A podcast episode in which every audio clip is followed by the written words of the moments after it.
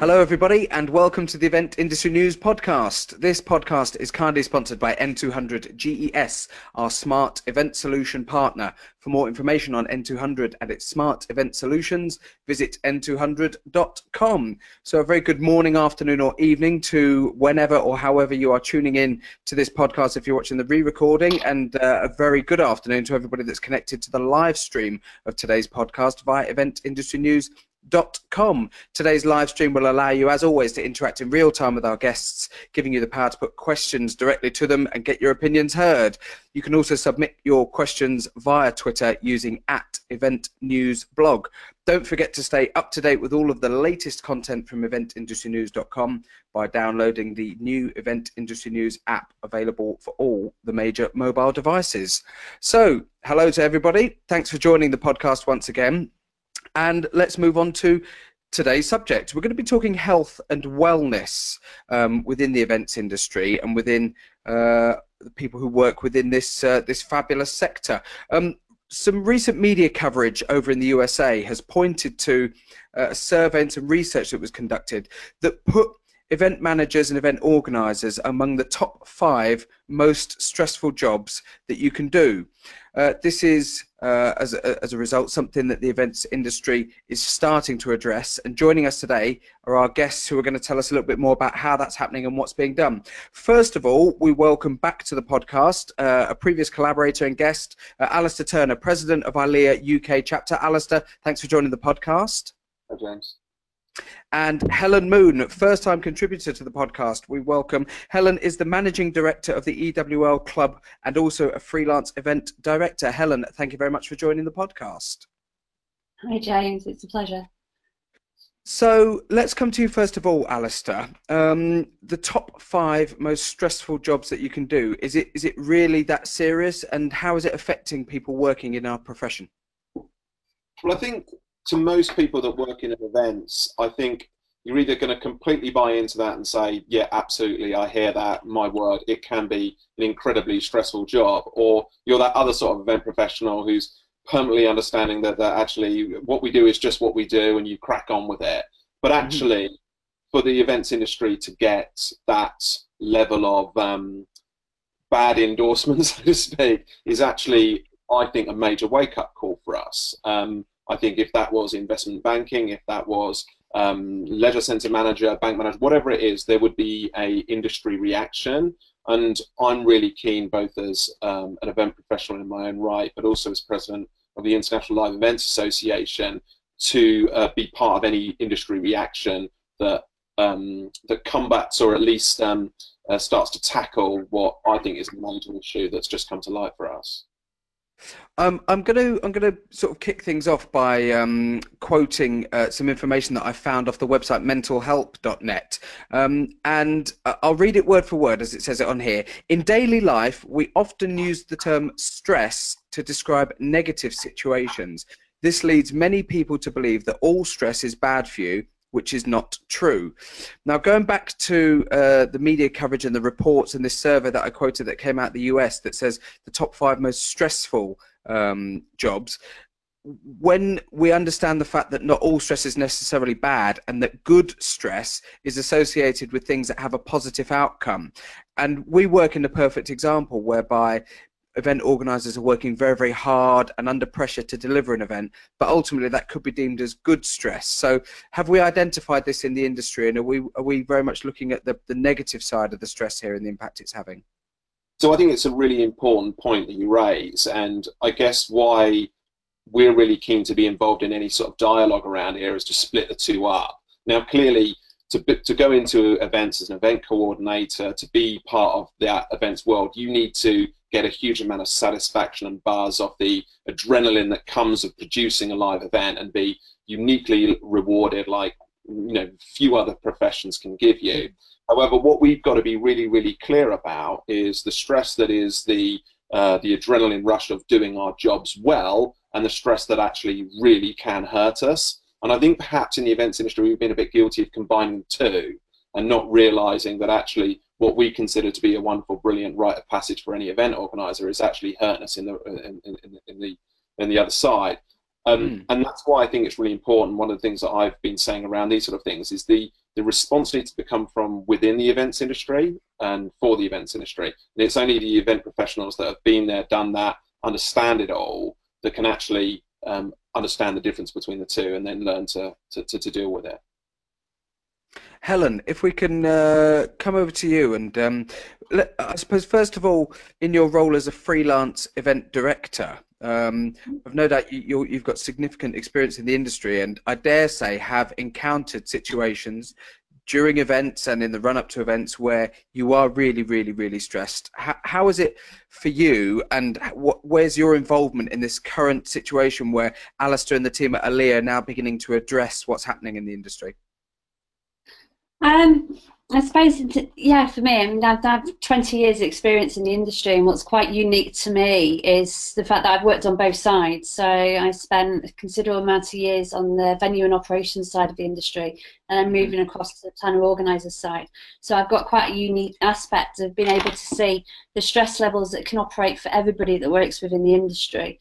And very much what you've touched on, I mean, stress isn't always a negative thing. Stress is a good thing, particularly for organisers. I mean, as human beings, you, you're supposed to experience stress. You have that kind of natural fight or flight kind of mm. instincts when you're yeah. to you either you either stay and fight, which basically is what a lot of us in our industry kind of do. A lot of people in the industry thrive off the adrenaline buzz um, that that running an event and experience that kind of stress gives you, and that that kind of high that you walk away when you put months and months of planning into something. You're there on site, you're seeing it from start to finish, you're seeing it come to fruition, you're seeing all of these strategic ideas and stuff. It it is stressful because you you you're handling an awful lot of clients ideas, visions, and stuff, and a lot of it in the run up while you're going through all that, all of that operational planning, all of that strategic planning is, is this going to work? Is this going to do what the client wants it to do? Um, are we gonna we're gonna pull this off for them? So you have all of that, and then you have all the stuff that that happens on the day as well, from from making sure the room's set up to making sure the equipment's working, handling all of your stakeholders. I mean, that it's just a, a small event I ran in October last year. I, I, I had 52 stakeholders to look after. Um, that's not including the delegates, of which there was 250. So you can hmm. imagine the kind of pressure on planners. Yeah but also as well pressure on the suppliers and the venues and stuff to make sure that you're delivering that event for that planner and setting off that vision that planner and ultimately the end client has has put forward. So it's stressful, but there's there's a lot of us love it. There's a lot of us have worked in the industry for a very very long time because we love it. There's a lot of us, a lot of people that that probably never leave the industry because they love it as well. It's, it's that that buzz more than anything else. But I suppose that the the bad side of the penny really is it's what goes up must come down kind of stuff, and it's counteracting working in that stressful environment to ensure that you know you, are taking time for yourself. You spend a lot of your time taking care of everybody else, but when do when do you take a break and takes uh, just a moment to to, I suppose, to kind of fix yourself, I suppose, in a way from all that stress that's been going through your body kind of stuff. I mean, there's some planners um, will do some like 16, 18 hour days quite quite easily without even thinking, and sometimes without even remembering to stop for a coffee or have something to eat. Um, because you're on that because you're on that buzz because that adrenaline is flying through you kind of. Um, and so there's Claire Derrick, who's Director of Education for um, the Event Academy, so I did my event management diploma with them recently. I requalified, and they at Event Academy they have a very very nice description for it. They call it the serene swan. So all event organisers are serene swans. So you'll see them looking very very calm at the top, and then underneath the water, the feet are going like the clappers, basically. So that is a very very good analogy of describing what it what event organisation, event planning is. Sure. Alistair, um, just uh, feeding off of, of, something that Helen mentioned. Um, Helen's got 20 years' experience working in the industry, and presumably some of the, the examples and, and, and uh, the case studies that she could reference go back that far. Um, why has it taken so long for the for the industry and for an association like ILEA to to realise that there's an issue, and, and when was it sort of first prompted, and when did you first become aware that we need to now put a plan in place? I, I feel really guilty, and I think I'm probably indicative of a general industry response because actually, almost a year ago today, we asked all of our members what are the things that are most important to them in their day to day life. And we had everything from comments about Brexit, globalization, um, procurement, and things like that. But right at the very top was um, health and well being. And um, we put together a program of which we only got to health and well being about two months ago. Um, and if I had known what response we were really looking at then, I would have done it straight away because what I thought that this was about was people just trying to get some balance back into their life, um, people trying to live healthier lifestyles and to have a, a more relaxed conversation. What I found at those those events that ILEA have been doing was some people coming up to us afterwards and to my speakers afterwards in genuine um, concern, some real general um, frustration, and fear around their own personal well-being I got talking to Helen, who did something very, very similar, and it found out that Helen was pretty much having exactly the same conversation within her community as well. So I think it's probably always been there. Um, to see it personally was quite um, powerful to me, and it's why me and my board wanted to sort of take this forward. But then you add in there some of the statistics that we're getting from outside of industry, like the Forbes research and things like that, that yeah. actually sort of says this is all coming in. So it all kind of came together and every time I speak to an event professional about it, from uh, um, someone coordinating a venue to an account manager running events to a client who's essentially funding events, every single person's got an opinion on it and a very personal story around it. So I actually mm. think this is a bit of a sleeping giant as well. Um, Helen, mm. event organisers, a lot. I'm, I'm fascinated by how many event organisers and people who work in the industry people that work in other professions as well who say I work best under pressure. I always do my best work when I'm under pressure, and and so even though I know that it's a, a real negative trait of mine, I tend to leave things till the last minute when I get that buzz, so that I can rush through and I know that I'm going to get everything done. Are we are people that work in the industry causing their own problems by not managing their time and doing things just a little bit smarter? I know we do an awful lot of planning but there are still a lot of people that do leave things to the last minute so that they get that buzz, so they get that kick, knowing that they're going to deliver it. Could we maybe address it with it? Is it a training issue that we need to look at for how people are actually managing their time? Um, I think so, definitely. I think as an industry, there's something we can do and that's more proactive in terms of helping professionals to do exactly what you said: better manage time, better manage workloads. Um, a lot of the the planners and organisers that, that I network with and I speak to and stuff, it's not necessarily, I would say, that people are leaving things to the last minutes just to get that kind of buzz because they, they thrive working under pressure. I think for a lot of people at the moment, it's workloads.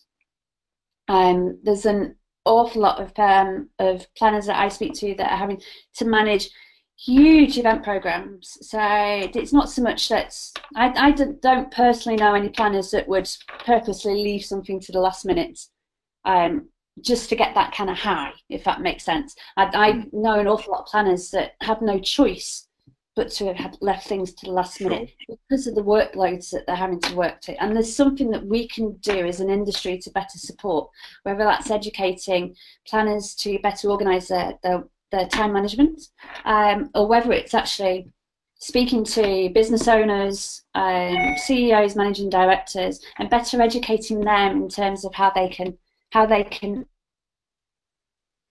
help and support their teams. Uh, because it, it, it, has a knock-on effect. Um, I don't know, if I'm honest and hold my hand up, I don't know any planner that likes to leave things to the last minutes because we're all pretty much, we like to call ourselves perfectionists. Um, when you're leaving things to last minutes, myself included, and some of the, the other organisers I speak to, there, there's always room for for error, attention to detail, stuff like that. So, in a, in a way, I suppose I don't necessarily agree with, with that statement, um, but I'm sure, absolutely positive, there's people in the industry that that kind of agree to that.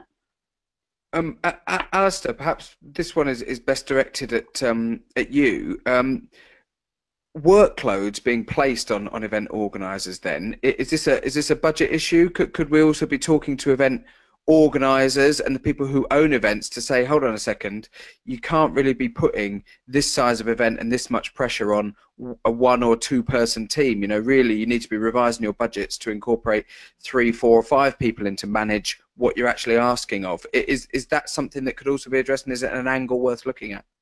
Yeah, I mean, I, I think there's there's two. I've got two sides of that. I think I think undoubtedly, uh, and certainly in, in in our membership, which is predominantly event organizing agencies, freelancers, and people within that sort of um, that world, there is more pressure put on those guys than has been perhaps in the past. I think mm-hmm. budgets are tight. We're living in austerity.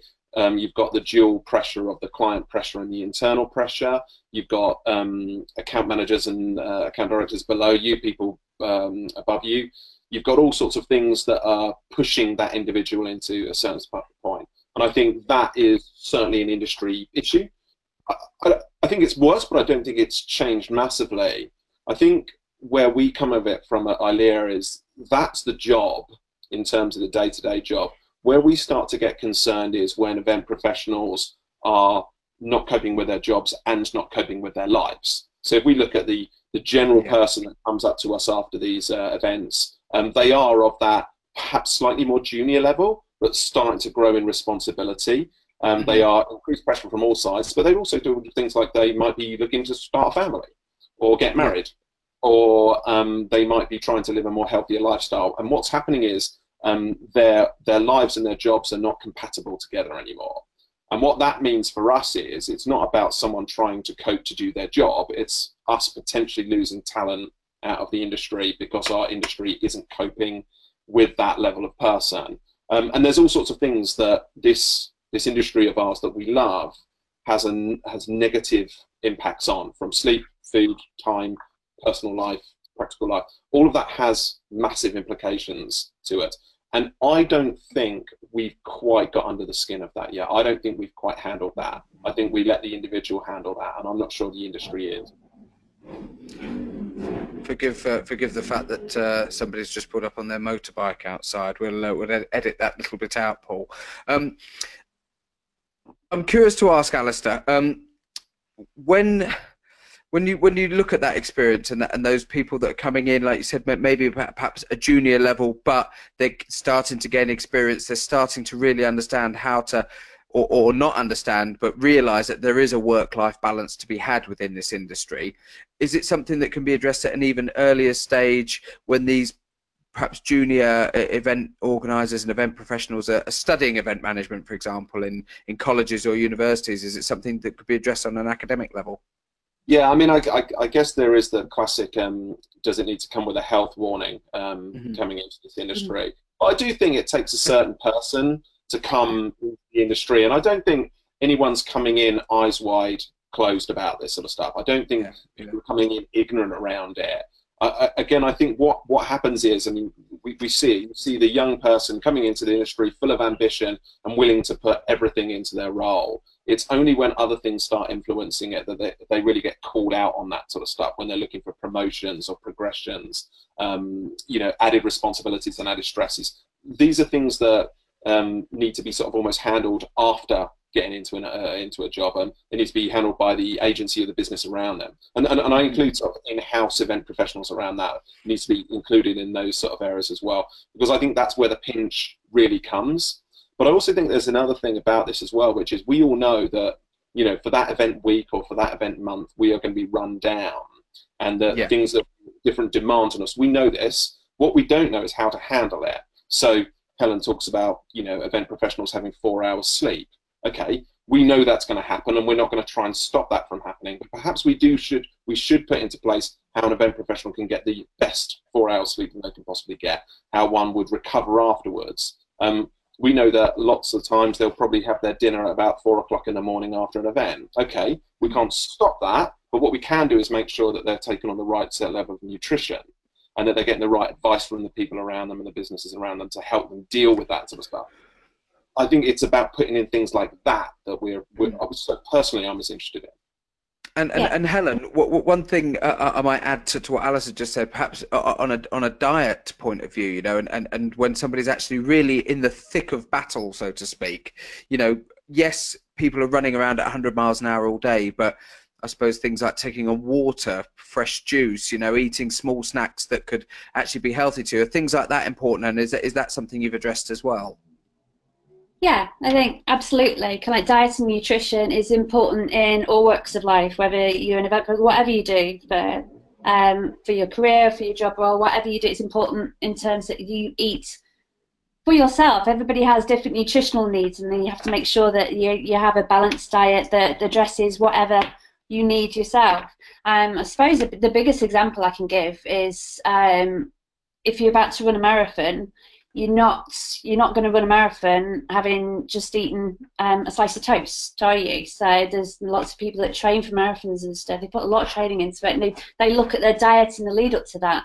And while the the day before, they'll they'll fuel their body up on pastas and carbohydrates and proteins and all that kind of thing. It's it's it's a similar, I suppose, in terms of an educational kind of point that we need to put out to the industry that if you've got a big event coming up, then you need to basically look at your nutrition in that week running up to that event and probably the the day of the event as well in terms of the fuel that you're putting into your body to to make sure that your brain's looked after and make sure that your body and, and stuff is looked after while you're running that event. So, I mean, just to to give one example, um, the the last like big conference I did, I was three and a half months pregnant, suffering from severe morning sickness, terrible morning sickness. Um, I'd, I'd suffered from morning sickness from from week six right up into week seventeen, and the one day, the one day that I wasn't sick at all until I got home at half past ten that night was the day that I was running that conference, which just goes to show the amount of cortisol and adrenaline that is running through your body that whole day. So when you've got that amount of, of stress hormone running through your body, you need to fuel this, the damage that that can do to, not your brain needs to recover from that, you, you, your organs need to recover from that. So you need to make sure that you're putting the right nutrients in your body to be able to cope with that and then taking the time afterwards to recover properly as well. Um, good stress, bad stress, all that kind of thing. So. Just to draw a little uh, comparison, Alistair, um, I, have spoken a, a, lot in the past with um, with a different sector of the events industry, which would be the, the outdoor festival and the touring music industry. Um, and and as everybody who's listening or watching the podcast will know, our industry is subdivided into a lot of various types of sector that won't necessarily sort of cross pollinate with each other as such. Um, and I know that in the touring industry, in the festival sector, for, for, for many, many years now, that the boots on the ground, so that the, the, the crews and the touring guys have, have realized, you know, what good nutrition and bad nutrition is, it is, and they will have dedicated crew caterers rather than just a ticket to go and get a sandwich in one of the outlets. Is there a has the differentiation between some of the event sectors within our industry been uh, highlighted, and and are you able to perhaps draw on what some of the other sectors are doing? Yeah, absolutely, and I think I think the the analogy you draw is absolutely right. I mean that that is a, a group of people that fundamentally understand just just because the the, the, the context of that event is so wild and extreme that they, they, they really do focus on understanding the pressures that they're put under as, as, as human beings. Mm. Um, and I think we can learn a lot from the outdoor sector. I think the outdoor, especially more of those consumer large, you know, events, um, are different in makeup from things like exhibitions, but actually share so many common ground in terms of the pressures, the builds, the extreme level of um, anxiety that comes into them, all those sort of things. That, why wouldn't we cross over? And perhaps that bit that's a bit more businessy isn't mm. as quick on the uptake on the um, the lifestyle stuff as perhaps the bit that is a bit more consumery and leisurey yeah, um, yeah. and other stuff. Um, it's probably around sectors as well. You know, I mean, a lot of those guys would see themselves in music industry and not so much the event professionals, so they have a slightly different approach. But I do think a, an across the board events industry approach is, is absolutely right because I personally don't like to differentiate the stresses that an exhibition organizer festival organizer, brand activation, or conference organizer would all have. I think it's the same. I actually think it's the same. You have your peaks, you have your troughs, you have your reward, you have your demands, and it's about which part of those industries are, are, are best protecting their people from them.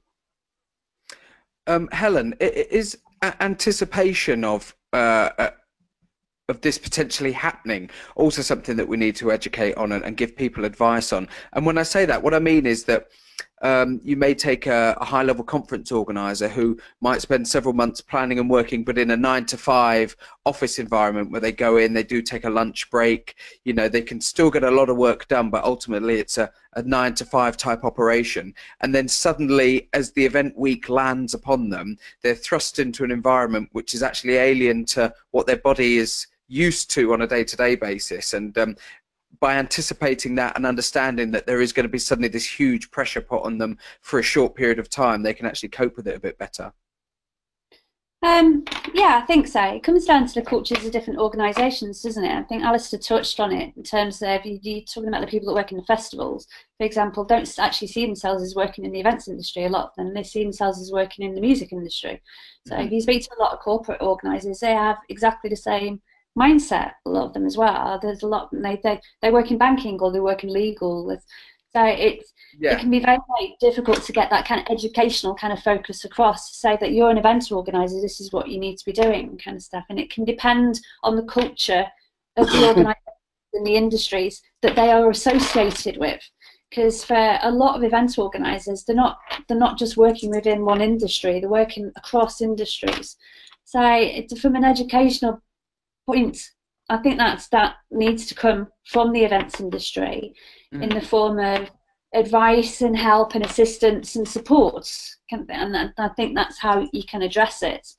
Um, because obviously, for, particularly for corporate planners as well, the, the complication can come in terms of the companies that they work for. But I think if you actually speak to an awful lot, particularly from the corporate side, if you speak mm. to an awful lot of corporate event planners now, a lot there's a massive wave outside of the industry where this has already started. So you're talking to a lot of the big banks, a lot of the big law firms, um, a lot of the big media companies already have their own well-being and wellness um, initiatives in place, and it's huge for them um, because there's a lot of focus on it.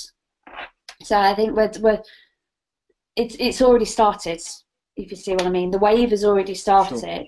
Um, it's important for us as an industry to ensure that we're doing as much, if not more, to support the professionals for, for the events industry in terms of what they need and the support and everything they need. Um, I, I think in terms, as I just said, in terms of the, the corporate market, that supports, they, they have a lot of support there additionally mm. as well.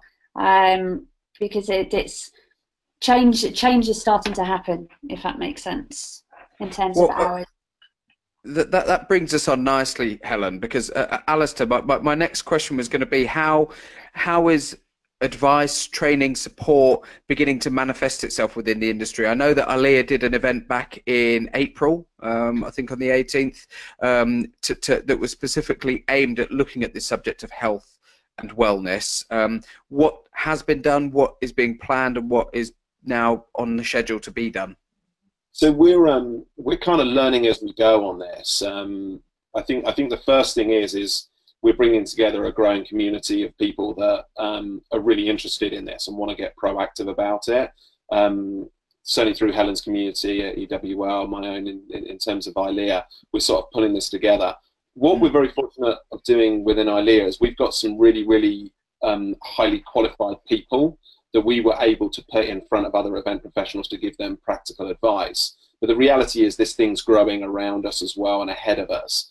What we're hoping to do is to put together a series of resources that will help event professionals deal with some of the um, specific strains that are associated associated with the events industry. And what we're doing at the moment is, is finding the right people and the right resources and the right intelligence to, to, to, to put those things together um, it's going to be part of a, a wider um, uh, awareness campaign that we're looking to um, enact that we'll try and use as a as a mechanic as a, as a mechanism to, to, to raise wholesale um, awareness of health and well-being within the events industry and specific to the events industry as well. So um, myself, Helen, and, uh, and some other um, brave band of brothers are, are, kind of all getting together to to do this basically. Um, and Helen, just referencing again the fact that you said that you've got 20 years experience now in the industry, both working um, in venue operations and as a as a as a freelance um, event director. Um, how important is it that the people who have that level of experience within the industry are working with people with far less experience and people just taking their first steps into the industry to mentor them in a way in in good practices, good habits, and good ways of looking after yourself? Absolutely, I think it's crucial. I think it's crucial, and Alistair touched um, earlier. I think it's important to keep talent in the industry, and you can do that by offering support, advice, mentoring. You've, you've touched on that. Um, EWL actually has its own mentoring program, Evolve, so we have mm-hmm. people on that program. We support and educate through that. Um, and through EWL's event as well that we, that we had in May, that was one of the the crucial things that came out of the wellbeing lunch that we held, where there's there's there's young people in the industry that because of the stress levels that are finding they're finding it quite difficult and mm. actually feel quite alone so I think what's crucially we want to do with the initiative that we're all starting is, is sending out a message to people that you're not alone. You're not the only person that's that's struggling, perhaps. Uh, you know, it, it's yeah. A part of what we do. This is how you can manage it, kind of stuff. So it's it's saying that you know it, it's good to talk. It's good to talk about it. Don't feel that if you're struggling or you're feeling stressed that you might people are going to think badly of you or think that you're not good at what you do or you're not good enough because you, are finding it difficult at times. We all find it difficult at times. Mm. I suppose it all comes down to stigma, which, yes. you know, us Brits have got a lot to answer for our stiff upper lip, basically. Upper lip, yes. Yeah, because it, it's created a kind of stigma and culture in this country where if, if you are having problems, then, you know, you don't talk about it. You keep it behind closed doors kind of stuff. And it, it's it's it creates problems for a few people.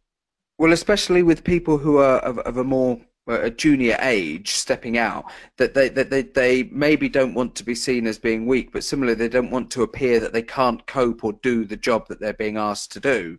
Um, and i guess that, that, that there is that this all comes back down to understanding doesn't it? Understanding you know what is an acceptable level of, of of pressure within the workplace in order to deal with the jobs that you've got.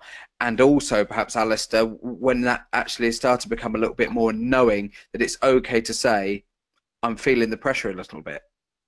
Yeah, absolutely. And um, I think it's also understanding where that pressure is coming from as well. I mean, pretty much every in-house event organizer or every client, so to speak, at the top of the event uh, industry that I've spoken to has said that they categorically do not want agencies, freelancers, suppliers, or staff working themselves to the bone, damaging themselves in their name. They just don't want it. So my, my, my mantra is that no event happens without a brand or a business supporting it. And if our brands and the businesses are telling us that they don't want this, then as an industry, we need to wisen up around that as well and, and, mm. and, and not spend their money in that sort of way. I also, already as part of this, I've seen some amazing examples of event agencies that are dealing with this internally and doing brilliant things for their staff and with their staff around that. And I guess we want to hold those up as ambassadors of how it can be done well but also for those that aren't quite onto this just yet, start sitting there kind of going, there is another way, you know. Hmm. And Helen, you were nodding there. Did did you have something to sort of tab on to that? Yeah, I was just going to add to what Alistair said because I think it touches on what I, said, but particularly the the wave in the corporate industry, corporate market at the moment is um, there's a lot of businesses out there do not want suppliers suppliers, people working on their events, they're stakeholders basically, working long hours and putting themselves under considerable stress because they also have the well-being or wellness initiatives within their companies, and that's that those well-being initiatives don't just stop at their employees; it stops at shareholder, all of their stakeholders, shareholder, every. So that that's why that's very important kind of stuff, and that's think that's why you'll start seeing you will start seeing a change. I think where a lot of corporates and a lot of clients will start putting their foot down now. But it's also, as well, I suppose, realistic about how much we hide as an industry um, and starting to be transparent with our clients as well and let them know being truthful with them in terms of you know what we're having to do, what has to be done to deliver an event if they're giving tight deadlines for example kind of not just kind of taking it taking it on the chin and kind of saying oh we have to get on with it. Actually being truthful with our cups because they're going to start asking for that seeing timesheets and say, if you want us to deliver this event in this time, this is what it's going to take. These are the hours that our stakeholders and suppliers and everything are going to have to put. This is the hours that our team are going to be. So I think it's down to us as organisers, as an industry, to start being more honest and open and having those conversations with our with our clients so that, that we're being transparent. So they're fully in the know.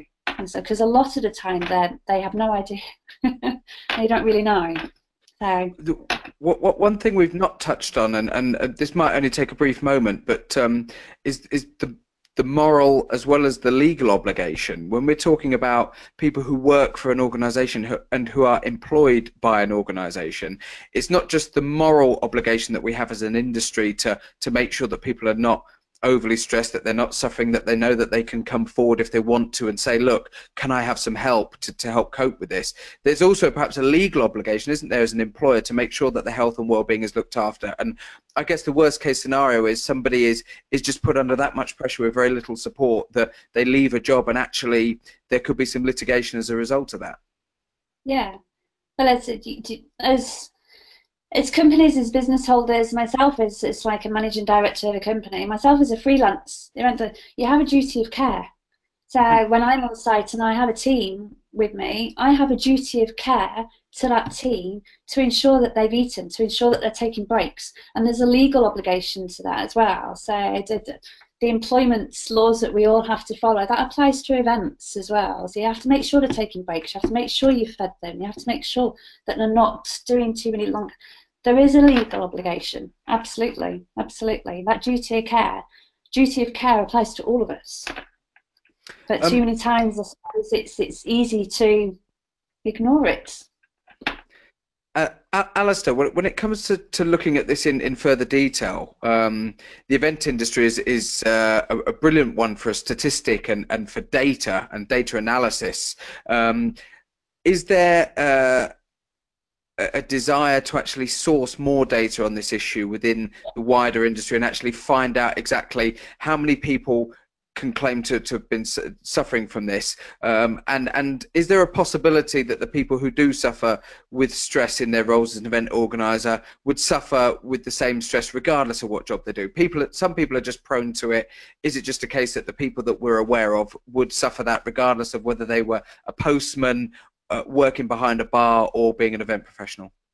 So, and, and, I think it's a, it's a really important point. You know, the first thing we need to do is, is to understand how big our problem is. We've just been told that we've got a problem. So what we now need to do as an industry is go ahead and work out how big that problem is. And this campaign's really interested in doing that. We're looking at some surveys. We're looking at reaching out. We're using channels like ILEA to go out and understand what this is. I think again, you know, in terms of the follow-up questions about um, the sort of individual that will be most prone to stress. I actually think it's probably one and the same problem. I think the people that get the same adrenaline rush out of stress and high intense situations were the people that are, are perhaps m- most vulnerable to it. Um, because I think that that good stress versus bad stress is actually a very small jump from one to the mm. other. I, am yeah. not an expert in this, but uh, it, it, it, wouldn't surprise me looking at the makeup of most um, well-functioning event professionals and I guess it's for us to go into a, a, a, deeper level of understanding around that to work out what it is that's um, attracting these people, what's making them successful, but also what are they putting on the line? What are they giving up to be successful? Um, and is it a matter that we could have had a load of other really, really good people in our industry if they um, uh, had decided not to give up on certain things, or not to sacrifice family or, or friends or lifestyle um, to go in this industry, and what what sort of level of damage did that do to us? You know, so I think I think we, you know we're, we're we're interested as ILEA about events industry um, operating against other um, marketing mediums and how we stack up against them. We don't want to lose great creative people from the events industry to go and work in PR, marketing, social media, DM, or whatever it is. We want them in our industry. Um, and if we're losing them, we need to understand why. And uh, uh as we sort of move towards the end of today's episode, just a couple of minutes left, um, let's bring Eventwell into the conversation. Um, and I don't know which one of you wants to just give us a, a bit of an overview about what Eventwell is. Um, I, I, know that I think there's a website in the pipeline as well. Tell us a bit more about it and what it's hopefully going to do. Helen. Okay. um, so yeah, I'll start on this. Just to, I mean, the reason, very much importantly for me, as to why I wanted to get behind a new sort of like mental health and well-being initiative for the industry is I myself was diagnosed with bipolar in 2009. Um, it went missed for many years, mm-hmm. um, mainly because the kind of depression side of it was only recognised, but my and stigma and misunderstanding, I suppose. So the actual high or hypomania, which is what I, I experience quite a lot, was missed because from mental health perspective, people don't automatically recognise kind of an extreme high as a mental health issue. Now, for me, in terms of my own diagnosis, for me it can be very positive because if I'm experiencing a hypomania, um, I can actually be quite creative and mm. come up with some good ideas. Um, it's been known for me to do complete rebrands and come up with some really great creative ideas, strategic ideas for events and stuff while I've, I've been in a manic episode. Um, but it's the change for me is the fact that I've learned how to manage that and how to cope with that and how to work in the industry. So I suppose the biggest message um, that I want Eventwell and the, why I came up with the idea the idea with the guys here for Eventwell is is to send the message out that's positive, which is what we touched on at the start of the webinar as well. You know, stress can be seen as a positive thing as well, um, and it was it was literally just to create something so people feel supported, so they don't feel that they're on their own, and so they they've got somewhere where they can go for that support and assistance where they can speak to someone confidentially, where they might not be able to go and speak to their, their manager or their colleagues, more because as well because of any stigma or prejudice they might be experiencing, which I've I have actually myself experienced over the years as well. Mm-hmm. But that is down to it's not down to anything negative. It's, all it is is down to misunderstanding and stigma. Um, so the big thing really of putting Eventwell in place is to educate people to try and battle that stigma, to support people, to offer advice. Um, and it's it's really it's the, it's the right time to do it. It was at um, a Confex having a conversation with another person at Confex, which we we got chatting over a coffee, and it just so happened to that other person I was talking to. It's the first time we'd ever sat down and met each other for the first time and had a coffee. Also had a mental health um, sure. issue that they were experiencing, which was different to mine, but it was just you know, by having that conversation, the two of us actually turned around then at Confex last year by saying, wouldn't it be great if something could be started in the industry that could send out the message so that the two of us, the positive feeling we've just experienced of talking to each other and having a shared experience with each other, other people could take away that experience as well. Because out of EWL's lunch that we had in May, the big thing that came out of that lunch was people were going away from that lunch saying, I feel so much better because it's not just me. And for months, I have felt that it's not just me because I've had nobody else to talk to. And if Eventwell, um, in terms of the campaign that we're, we're looking to launch, if Eventwell can sort that by offering that support, then it, it, it will achieve so much, in my view. So. Um, one thing, it, I'll find the right way to, to, to, to phrase this, but stress is a, a mental state. Um, things like depression, people who suffer with bipolar um, uh, condition, is, is, definitely a mental health problem. Um, the two do often intertwine, but somebody who suffers with stress in the workplace is not necessarily suffering with a, a, mental health issue or something that could be categorized as such as something like depression or bipolar. Is it important that, that going forward, Alistair, that these various different strands are identified clearly so that there aren't mixed messages going out there and people know not necessarily how to deal with it, but how to identify maybe what, what they, they have to cope with? Yeah, absolutely. And, and, and as, as Helen says, what we're trying to do is start a conversation with the events industry about this. Um, and every time I have a new one, something new comes out, something interesting comes out from other people. And it is about having those conversations so we can work out what this is. I think at the end of it, my own ambition is we understand the unique pressures that are on event professionals, regardless of their family mental state, their, their, their own personal demons, their own personal ambitions. But we understand the unique pressures that are on an events industry person and try to understand how to mitigate them in a way that means that any other contextual thing that's going on outside their world doesn't become 20 times worse just because they're an event professional. And I think that's where we want to have that conversation as ILEA because we, we, we want to look after our members, we want to look after the events industry, we want a flourishing industry, and we want great talent. And I think it's part of our own responsibility to see what we can do to, to, to, to try and, instead of shouting about all the fantastic things that happen, just look at the cost of it as well. And, and Helen, um, I'm going to come to you for final comment. Um, I suppose on that same question, really, that, uh, how do you see the importance of identifying some of the different issues and the differences between stress and definitive mental health issues, and, and how we educate the um, the industry uh, going forward?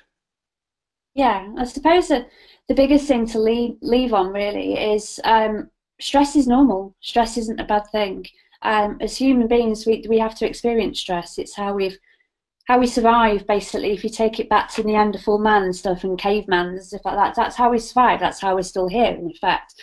So just because you experience stress doesn't mean that you're going to end up with a mental health problem. But mental health, you know, it shows no prejudice. Uh, one in four of us at some point will experience a mental health illness or some kind of mental health problem. Um, now, whether that's just a, a, period or bout of depression, whether that's bipolar, whether that's something more serious, um, what's important, what's important to educate on, is that people know what to do and what to ha- what where to go, where to go for help and support should that happen, and don't feel that they're alone where something can escalate and become a lot more serious. So um, stress is stress is certainly not a bad thing having a mental health illness or health mental health problem is not a bad thing either because mm-hmm. there is help and support out there for people and i think that's the most important message we need to get across is that it's it's not negative it's not bad it's life and unfortunately with the, the stress that all of us are experiencing at the moment, not just in our working lives, but also in our personal lives. You know, rises of social media technology. We're all living completely different lives to how we were even, to how any of us were even living 10 years ago, for example. So it, it's taking, so it's all about really taking better care of ourselves and recognizing those warning signs where if you, you need that help, that you know where to go to to get that help. But it's not, not to be seen that it's a bad thing at all. It, it's, mm. there's, there's help and assistance for everybody. And as you point out statistically, um, one in four, we're therefore dealing with something that effectively is going to impact on 25% of the people working within the events industry. If we were talking about any other subject within the industry that affected 25% of the workforce, there would be all sorts of massive initiatives and things in place to help cope with that. And I think it's great, Helen, that, that you brought that statistic up because I, I suppose, in a way, what it does highlight is the potential impact it could ha- have if we're talking about 25% of our industry. What we will have to do at that point is wrap up today's episode and say a huge thanks to our guests. Um, Alistair, I'll come to you first of all. Alistair is the president of the International Live Events Association UK chapter. Alistair Turner, thank you very much for joining the podcast today. Welcome, James. Thank you. And sincere thanks to Helen Moon. Helen is a freelance event director and also the managing director of the EWL Club. Helen, thank you very much for joining the podcast today and thank you very much for sharing your own experiences with us. Thank you very much. Pleasure. um, going forward, am I okay to uh, to mention uh, the the website address that relates to EventWell so that people can start having an initial look about what's what's happening there? Um, the address is eventwell.org. Um, the website is live, and it's my understanding, and correct me if I'm wrong, guys, that, that that's going to be a growing resource and a growing online presence to help look at this issue of health and wellness within the events industry. Um, so please head over and have a little look at that um, if you can. Today's podcast, as always, is sponsored by N200 GES, our smart event solution partner. For more information about N200 GES and its smart event solutions, head over to n200.com Com. Don't forget to tune in to next week's episode of the podcast as well, and uh, as well as watching it on video via eventindustrynews.com. You can also access audio versions of the podcast via iTunes. Thanks very much again to our guests. My name is James Dixon, and we very much look forward to joining you on our next episode of Event Industry News podcast.